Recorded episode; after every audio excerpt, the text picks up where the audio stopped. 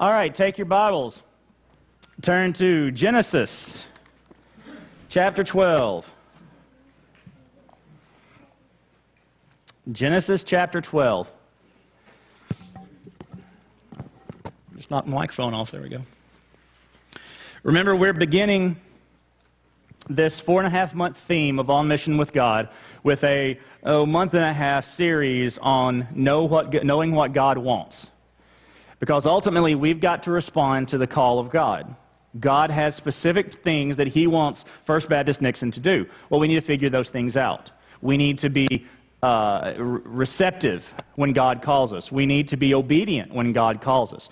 But we need to understand that, that when God calls a person, when God calls a church, there are certain things that we must expect. This isn't an exhaustive list, but this is a good list from the life of, of Abraham and his call that will inform us and prepare us for what we can expect when, when God calls us. Uh, number one, maybe I, I, guess you could, we could say, and it's not really, it's subtle in the message today. It's, it's not one of the six realities. But I think inherent in all of this is that we can expect attacks. We can expect that Satan will do everything he can to block the people of God from doing what God has told them to do. And that, that is covered here, so if, or that is uh, inherent in this, in this message. So think about that as we look at some of these uh, different things that we can expect. It's not all bad, understand, uh, but it's just something that we need to be able to, to look forward to, to expect. So turn to Genesis 12, 1 through 9. Normally I would have the uh, passage on the screen, but uh, it's too big. It was too long. It was about that big up on the wall, and, and it just wouldn't work for you. But follow along. We're really going to focus on 1 through 4. But 1 through 9 gives us the whole image. And then we're actually going to go back a little bit to the end of chapter 11 because it informs us on, of some things as well. But let's read uh, 12, 1 through 9 of, of Genesis. The Lord said to Abram, Get out from, go out from your land, you, your relatives, and your father's house, to the land that I will show you. I will make you into a great nation. I will bless you. I will make your name great, and you will be a blessing. I will bless those who curse you. I'm sorry, I will bless those who bless you. I will curse those who treat you with contempt, and all the peoples on earth will be blessed through you. So Abram went as the Lord had told him, and Lot went with him. Abram was 75 years old when he left Haran. He took his wife Sarai, his nephew Lot, all the possessions they had accumulated, and the people he had acquired in Haran, and they set out for the land of Canaan. When they came to the land of Canaan, Abram passed through the land to the site of Shechem at the oak of Moreh. At that time, the Canaanites were in the land. But the Lord appeared to Abram and said, I will give this land to your offspring. So he built an altar there to the Lord who had appeared to him. From there, he moved on to the hill country east of Bethel and pitched his tent with Bethel on the west and Ai on the east. There he built an altar to the Lord and worshipped him. Then Abram journeyed by stages to the Negev. So we kind of get the whole picture there. And that's good to, to lead us into to what's happening. Now let's get some, some background. We understand Abraham, uh, Abram at this time, but later Abraham, was from Ur. In some places you see Abram of Ur. In other places you see that, like in 12, he's from Haran. Well, it, it appears, this is just what we can figure, that actually Haran was his home. That's where they grew up, that's where his family was. If you look at the map of at this time, the towns around that area are all named after Abram's grandfather and uncles and great uncles. That whole area was obviously the, the home area of, of Abram and his father Terah and so on and so forth back through the, uh, back through the generations. Ur was where they lived. Abram was a uh, very wealthy man even starting out. Uh, his, his family was obviously very wealthy, but they were also very obviously uh, shepherds. That was their, their, uh, their livelihood. That was how they got so wealthy. So, at this time, a shepherd, especially a large family of large groups of livestock, would have moved back and forth constantly. And when he was called, at one point, he had traveled from Haran, which is uh, up, if you got Israel right here, Haran is way up here, and Ur is down here in modern day Iraq. He had gone from Haran, made the trip down to Ur at some point, grazing his flocks the whole way, and then probably came back up. So he was from this area. He was from Iraq, if uh, that helps you get, it, uh, get a modern day picture of where Abraham was from. The other thing that we see here is that uh, apparently Abram was called, uh, possibly anyway, was called twice. First in Ur, and then in Haran. Acts 7 4 is Stephen's sermon right before he was stoned. And in that sermon, he said that Abram was called from Ur. And then here, uh, and also in uh, Genesis 15, 7, it tells us that as well. Here in 12, 1 through 9, or 12, 1 through 3 specifically, it says he was called from Haran. Apparently, there were two calls, and we're going to see this here in a second. We're going to see why there were two calls, or why there's this apparent second call. It could very well have been that, if you read Acts and you read Genesis 15, 7, that the actual call of Abram came in Haran. But the move from Ur up to Haran was all part of God's sovereign plan. Maybe there wasn't a specific call on Abraham in, in Ur. Maybe it was just God's hand and they realized it after the fact. Either way doesn't really matter but it sets us up for some, one of our six realities of a call. So we need to understand that, that two things happened. Two places were home. And why were those two places home? We'll, we'll, we'll get to that in a second. So, the six realities of a call that we see here. And here's a, a map uh, to help you out a little bit. It's very hard to see, uh, as I see. But down here, let's see, I think it's better over here on this one. Down here is Ur. And this would be Mesopotamia, the Tigris and the Euphrates River. This is the Fertile Crescent that you learned about in Western civilization in seventh grade. Um, this is where Abram started, Abraham and his family started. They traveled all the way up, and this is Haran. And then God called him while in Haran and told him to come down into the land that he will show you, he would show him. So that gives you a visual, help you out a little bit with your your your uh, Middle Eastern geography. Six realities of this call, though. First, first reality of a call that God puts on our lives is that it's going to require a major change. Uh, that was a major change, y'all. I, I, tell people when people ask around town if I go somewhere and it comes up, why, you're new, yeah, why? Um, new pastor at First Baptist, and well, really, where'd you come from? Houston. Wow, that's different yeah, there are a few more people in, in Houston um, than Nixon, but uh, you know that was that was a big change. This, I ain't got nothing on Abraham.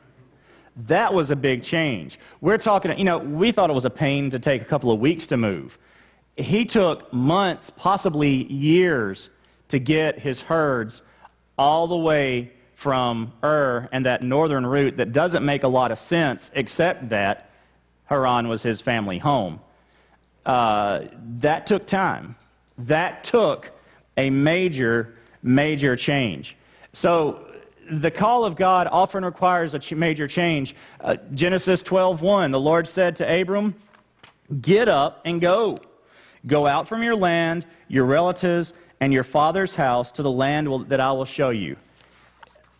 Abram had to leave his home, whether he considered Ur home or whether he considered Haran home, he had to leave his home. He had to leave not just his home, he had to leave his family. See, understand in these days, uh, Abram's dad, Terah, was still alive. Terah was the head of the house. And that house included Abram and all of his brothers and sisters. So as long as Terah was alive, he was in charge of pretty much what everybody else did. They were expected to stick around. They could have their own families, and they did. but they were expected to stick around and take part in the family business until Terah died, and then the boys could split off and start their own family groups. They could stay together as one unit. Then they had options. As long as Terah was still alive, they had no options.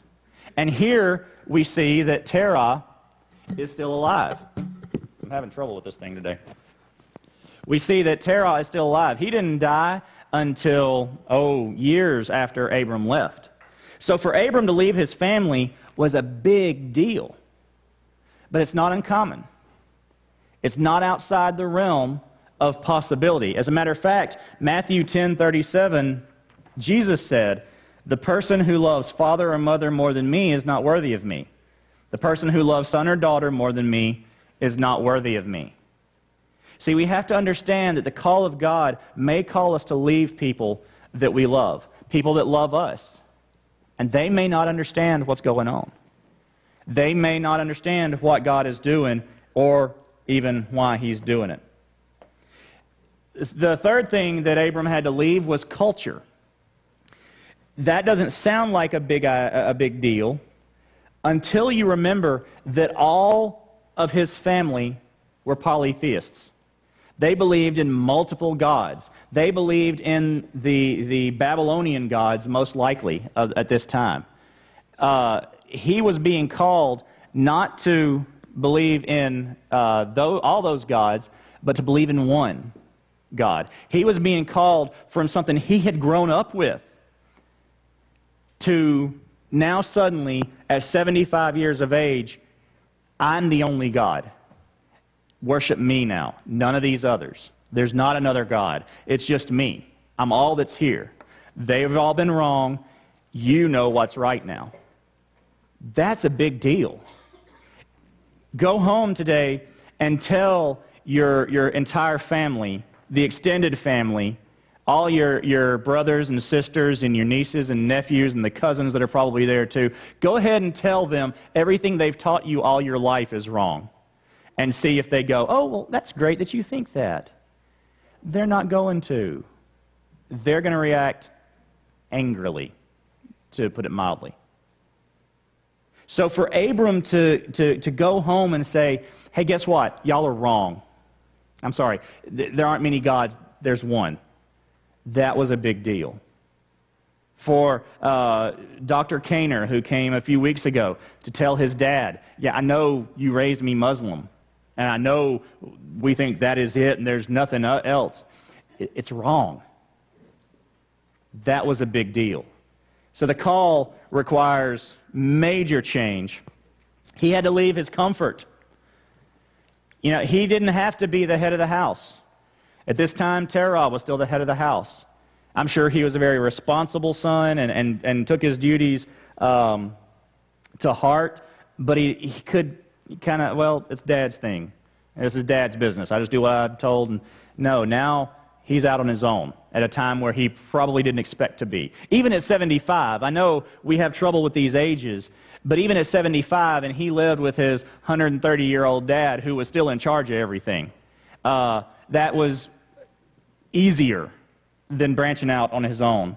He left security, the family business versus me running it living here with all my brothers and sisters and cousins and aunts and uncles and nieces and nephews versus me going out and taking Sarai and Lot, the only family I've got left, and Sarai can't have kids. So I'm leaving my security, I'm leaving what I'm used to, I'm leaving what would likely be the inheritors of my estate, except I'm taking Lot, you know, maybe he'll probably get it, or Eleazar, his servant as we're going to see, uh, talk about later in another, in another message. But the last thing we need to see here, the last major change that it requires, is more faith. Because all these things are daunting. Moving somewhere, leaving home, leaving the security, leaving the comfort, going from this religion that I have grown up with, that all of my fathers and forefathers, as Joshua says later, are you going to worship the gods over there that your forefathers worshiped? Or are you going to worship the true God? And he goes on to say, As for me and my house, we will worship the Lord. Well, Abraham said that, but he told it not to his forefathers, but to his father. You can worship those gods, but as for me and my house, Dad, we, we will worship the Lord. And that took faith. That's the first reality of a call. It requires major change. Second reality of a call is that the call can be usurped. Somebody can take over that call. What do I mean? Turn back to uh, chapter 11, and you may have to, not have to turn, and look at verse 31. Terah took his son Abram, his grandson Lot, who was Haran's son. Haran is Abraham's brother. And his daughter in law, Sarai, his son Abram's wife. And they set out together from Ur of the Chaldeans to go to the land of Canaan. But when they came to Canaan, and here's the kicker, y'all. When they came to Canaan, I'm sorry, when they came to Haran, they settled there. Terah lived 205 years and died in Haran. You see, they left Ur, and you remember I said, was there a call in Ur, or was it just God's guidance? That doesn't matter. But what does matter is that it appears that Abram knew when they left Ur, something was going on. And when they got to Haran, the Bible says they settled there. See, Terah decided Haran was better than Ur, and very likely better than Canaan. We're going to stick around here in, in Haran. We're not moving on to Canaan. See, the call of God, there is always, always somebody that's going to know better. There's always somebody that's going to say, I know what you think God said, but let me tell you why that's a bad idea. I know what, what you think God told you to do, but let me, let me tell you why it's not going to work. Let me tell you why you don't have enough faith, or you don't have enough money, or you don't have enough whatever, or why it can't be done, or why it's too hard, or it's a waste of your time. There will be somebody that's going to step in and usurp the call. Or maybe it's not even that big a deal. You know, for Terah to say, let's stop here in Haran. Maybe he said it this way. Maybe he said, Yeah, I know we've got to go to Canaan, Abram. I know you, you heard that call in Ur. And I know very likely you've heard it again here. Let's go tomorrow. Let's, let's wait a little bit because, because right now, you know, the, the flocks are tired. We need to hire some more workers. We need, uh, we need to repair our tents. We need to get more camels so we can travel. You know, we need to make all these preparations. So I, I know what God called you to do, Abram. Let's just, let's just wait. Just wait a little while. And it sounds like good advice, doesn't it? I mean, we would say, well, that's just practical. You know, that, that, that's, you need to think it's logical. Of course, if you don't have the money now, you wait and you do it later, right? Of course, if you don't have the resources now, you wait and you do it later. Of course, if, if you don't have the, the, the people, the manpower, well, you just you wait and you do it later. Absolutely, you do. If God told you to wait and do it later. But if God told Abram, get up and go, then there can be no waiting. There can be no doing it later. It doesn't work that way. And that's what Abram knew. And that's why I, I believe Abram was aware of the call in Ur, but the actual call came in Haran when God said, Okay, now, Abram, you, you knew what was coming. You knew I was calling you out of Ur. You knew I had great plans for you. Guess what? Now that you're in Haran, you're settled, you think, you know, this is, this is what your dad says. I'm telling you, get up and go. So, the second reality of a call is that the call can often be usurped. Uh, the third reality of the call is that there are often very few details. Look at uh, 12.1. The Lord said to Abram, Abram, Go out from your land, your relatives, and your father's house to the land that I will show you. Verse 2 immediately goes into the promises. This is what's going to happen. These are the things that are going to happen in your life later on. But, but where are the details, God? Okay, oh, get out, get up and go from my land. Like when? I mean, now? Next week? Next month? Oh, well, okay, you just told me, so I guess now. Where am I going? Uh, how am I going to get there? Who should I take? Uh, do, what, what preparations do I need to make? Do I need to call ahead and, and make some reservations at a hotel? Do I, what, what are we going to do when we get there? How's this?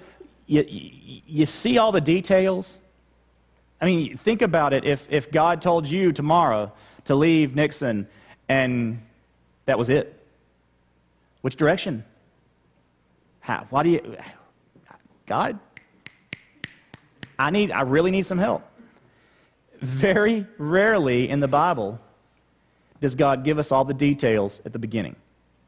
See, it would be nice, but it's very rarely forthcoming. God knows the details. No, uh, reality number one remember, the last thing that should change is our faith. We should have more of it. Well, here we go. God says, I want your church to reach an unengaged people group. I want your church, First Baptist Nixon, of 60 ish people every Sunday to become a mission sending organization so that you are the one sending missionaries to some people group who has never heard the gospel. All right, God, when? How? Who?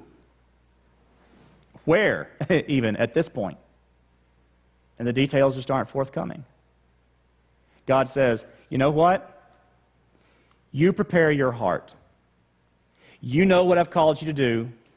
Now wait and see what I'm going to do through you. If the answer is to wait, if he's saying wait, because he might be saying go, y'all. He might be saying the time is now, don't wait, get off your haunches and let's go. And then we have to be ready to go. See, the details aren't always there for us, but the faith, the God who called us, is always there for us.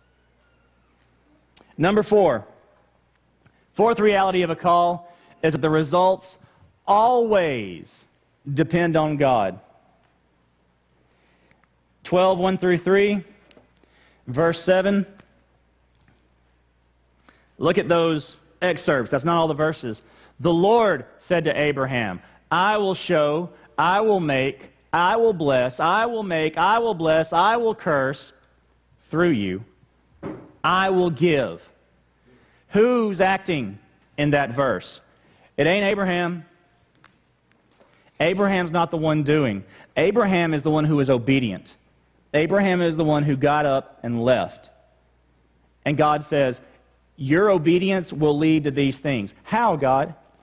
How's it going to lead to these things? How am I going to do this? No, no, no. God says, You just focus on how I'm going to do this. You focus on what I told you, and you let me take care of the details. See, even in the through you, right here, even in through you, Abraham is passive. God will bless through him. He'll be some sort of tube, but that's about it. I mean, when, when we get water in our house, do we blame it on, I mean, are, are we, uh, are we getting the, the actual tube, the, the PVC pipe, or, or are we getting the water? does, yeah, there's some dependency on the tube, but we can also always dig a new trench and lay a new pipe. We're dependent on the city to get us the water, and, and, and, and the water comes out at the house. The blessing will pass through Abraham. I don't know how things are going to work out. As we move forward, as we seek God's will, as we want to be on mission with God, I don't know how it's going to happen. I don't know if we will succeed. That stinks, right? If God tells us to do it, then we're going to be um, an amazing force for missions in the world. Very, very possibly. But what if? Just what if our part isn't to see hundreds or thousands come to Christ because of our presence. What if what if it turns out that our role in reaching the Ainu of Japan, if our role is merely to open the doors to some other church, some other group, maybe we did the hard work. Maybe, maybe, wouldn't that stink? I mean, wouldn't, if, if we spent three or four years studying this group, and figuring out how we could get to this group. And, you know, some of us learned a language. And we raised money and we raised support.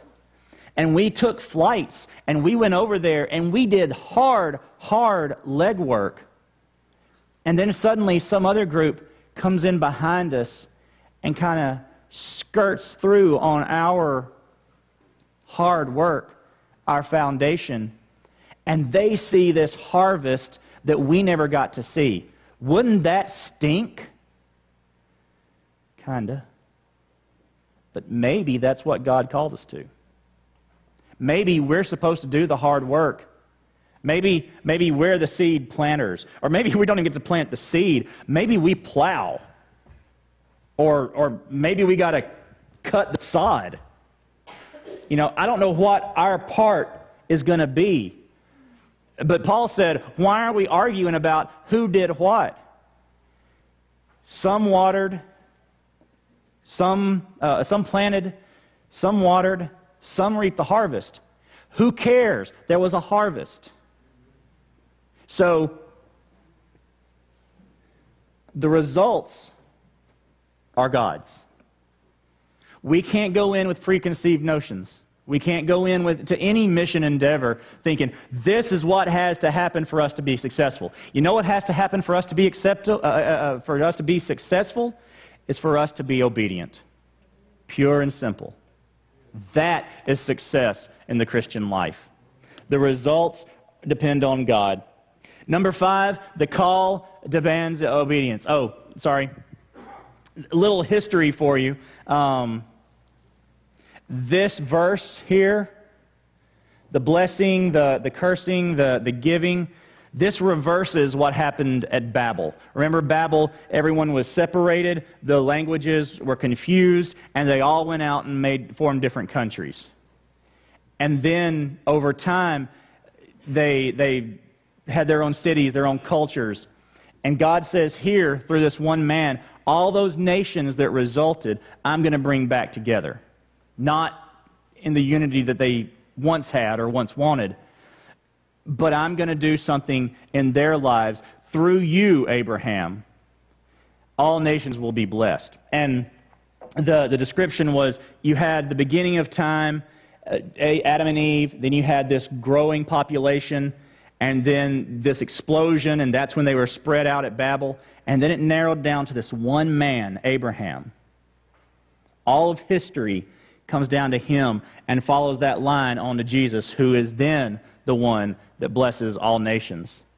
So, so to give you this kind of overarching view, you know, the, the Bible all goes together, remember? Uh, so to understand what, what's going on here in Abram's life and what God is doing. Because, as I said, we will play a part, and we have a specific part, but others are going to play parts as well over time, down through the years, God's going to do something that is bringing the nations together, and we need to be willing to, to do whatever our part is, regardless of what we think the results ought to be.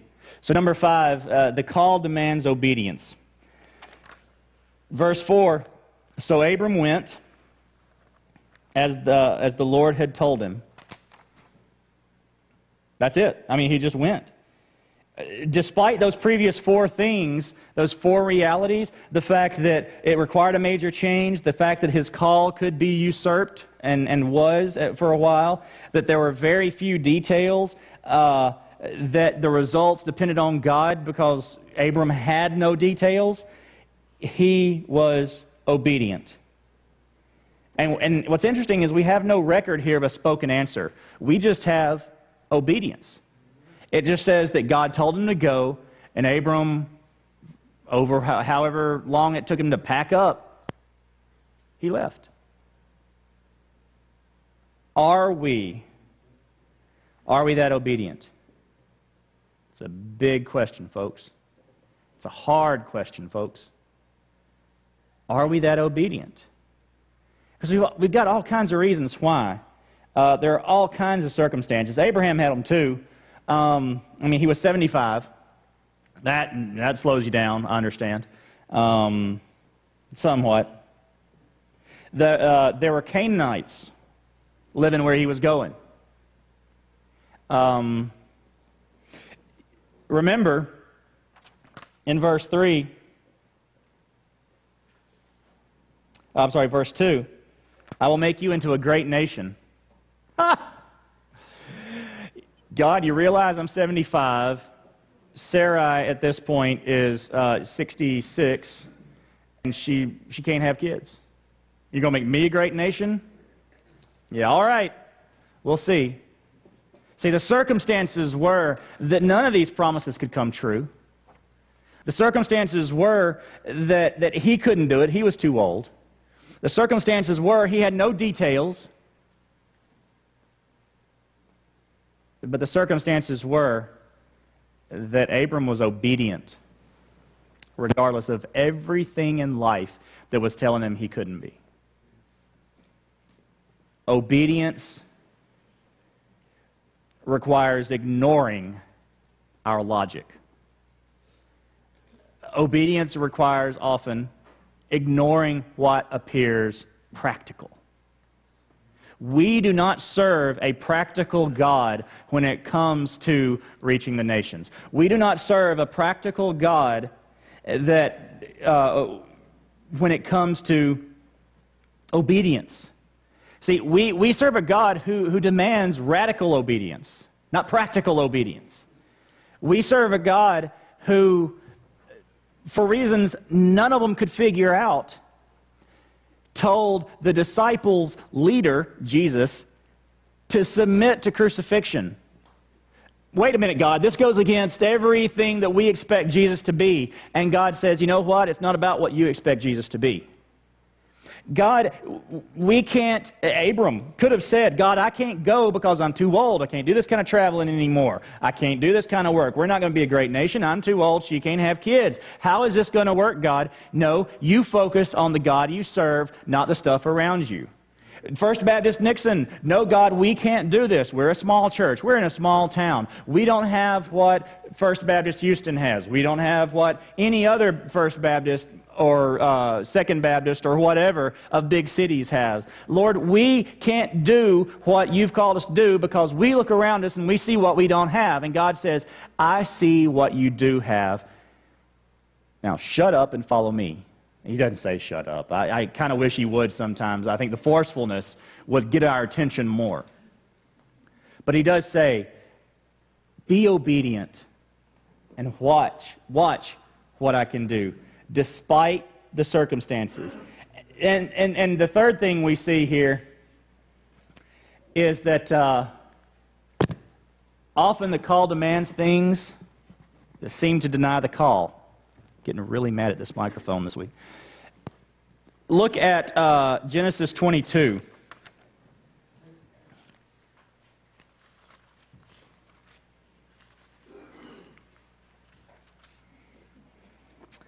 See, Genesis 22 for Abraham was the end of the promises.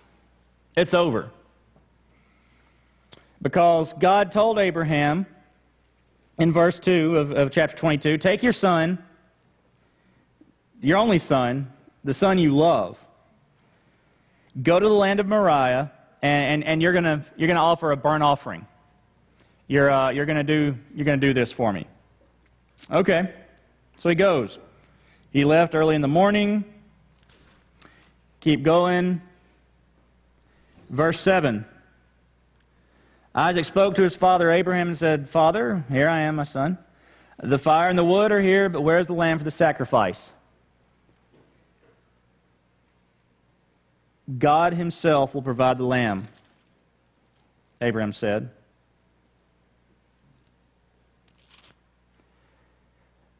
You see the faith already?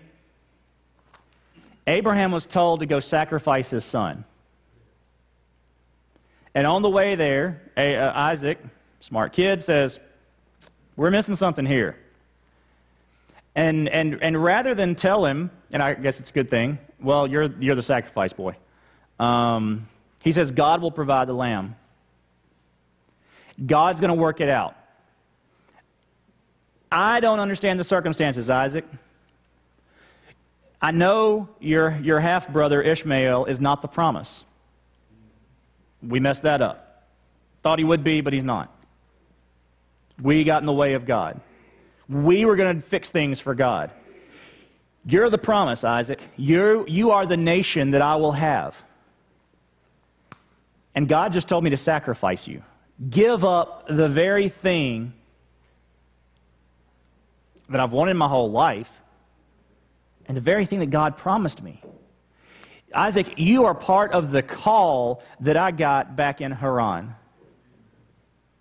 And now God's saying something that, that, that interferes with the call. Isaac, I don't understand, boy. Um, but I tell you what I do know God's going to provide a lamb, God's going to provide a sacrifice. They arrived, verse 9. Abraham built the altar, arranged the wood. He bound his son Isaac, placed him on the altar on top of the wood. Then Abraham reached out and took the knife to slaughter his son. He was going through with it. He was going to do it. He was going to end the call. He was going to do something that made no sense to him that was going to completely mess up everything he thought he had understood for the past 25, oh, at this point, for the past 35 to 40 years. Why? Because God said to. But the angel of the Lord called to him from heaven and said, Abraham, Abraham, do not lay a hand on the boy or do anything to him. For I, now I know that you fear God since you have not withheld your only son from me. Abraham looked up and saw a ram caught by its horns in the thicket. And that was the sacrifice. You see, as we look at the call of God on our lives, there are going to be so many times that we think, okay, God, you know, I know you're telling me to do this. But how does this fit what you told me to do a year ago, two years ago? God, doesn't this mess it all up? Doesn't this uh, throw some sort of monkey wrench into the plan? And God's thinking, you think monkey wrenches bother me? You, you, you think I've got monkey wrenches? Just obedience.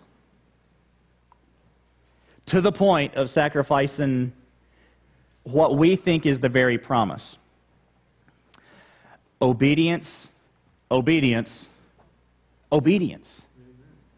The details are coming, or they're not. But the obedience needs to start now. The sixth reality of the call is the timing is all God's. And this is the most frustrating, hair pulling, come on, God, why can't you do it differently part of the whole thing. Is that the timing is all God's. See, the call of Abraham came around 2000 BC. Lots of debate, who cares? For our purposes today, we're going to say the call of Abraham came around 2000 BC. Let's see when these promises were fulfilled for, uh, Abraham. Um, he became a great nation. When did that happen? Ishmael, he had 12 years after the call. Isaac, he had 25 years after the call. He had six children with uh, his second wife, Keturah, who, after Sarah, uh, Sarah had died, 50 to 60 years after the call. Uh, the Exodus happened around 1400 BC. That was when they were a very large nation. The million and a half folks came out of Egypt. Uh, that's 600 years later Saul and David, when the United Kingdom had its most power, was at its most glorious, was nine, uh, 1000 BC. Actually, Israel, the northern kingdom after the split, was the most powerful kingdom and really in the history of Israel became its wealthiest, its, uh, its mightiest under the leadership of a very evil king named Omri in 900 BC.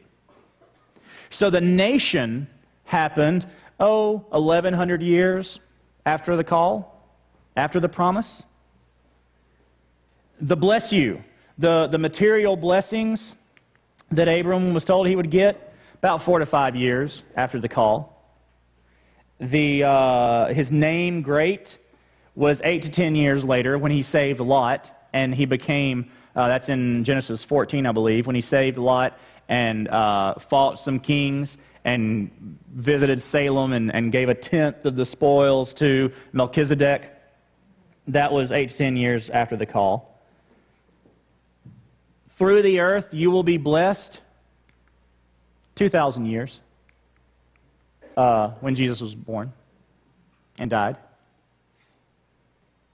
See, the, the timing is all God's. And sometimes we really think God's timing stinks. I mean, Abram waited. Abraham, he didn't get to wait. He didn't see the nations blessed because of him, not fully. Jesus was 2,000 years later.